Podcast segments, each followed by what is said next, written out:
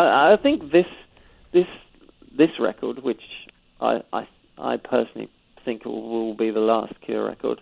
You know, I know it's been said a million times before, but at this stage in our lives, um, uh, it's epic. I can say that about it. I mean, you know, playing it and sitting there and listening back to it, everybody's like jaws were dropping. Uh, the uh, some of the, you know, and we're thinking about playing playing it live whenever we get to do that, whenever whenever it gets finished.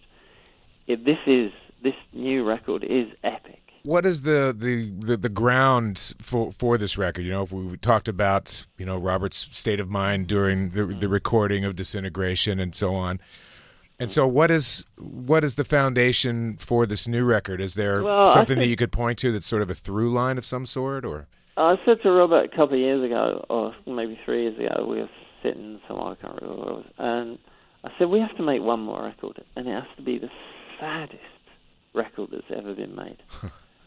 and the most, you know, dramatic. And I think it will be.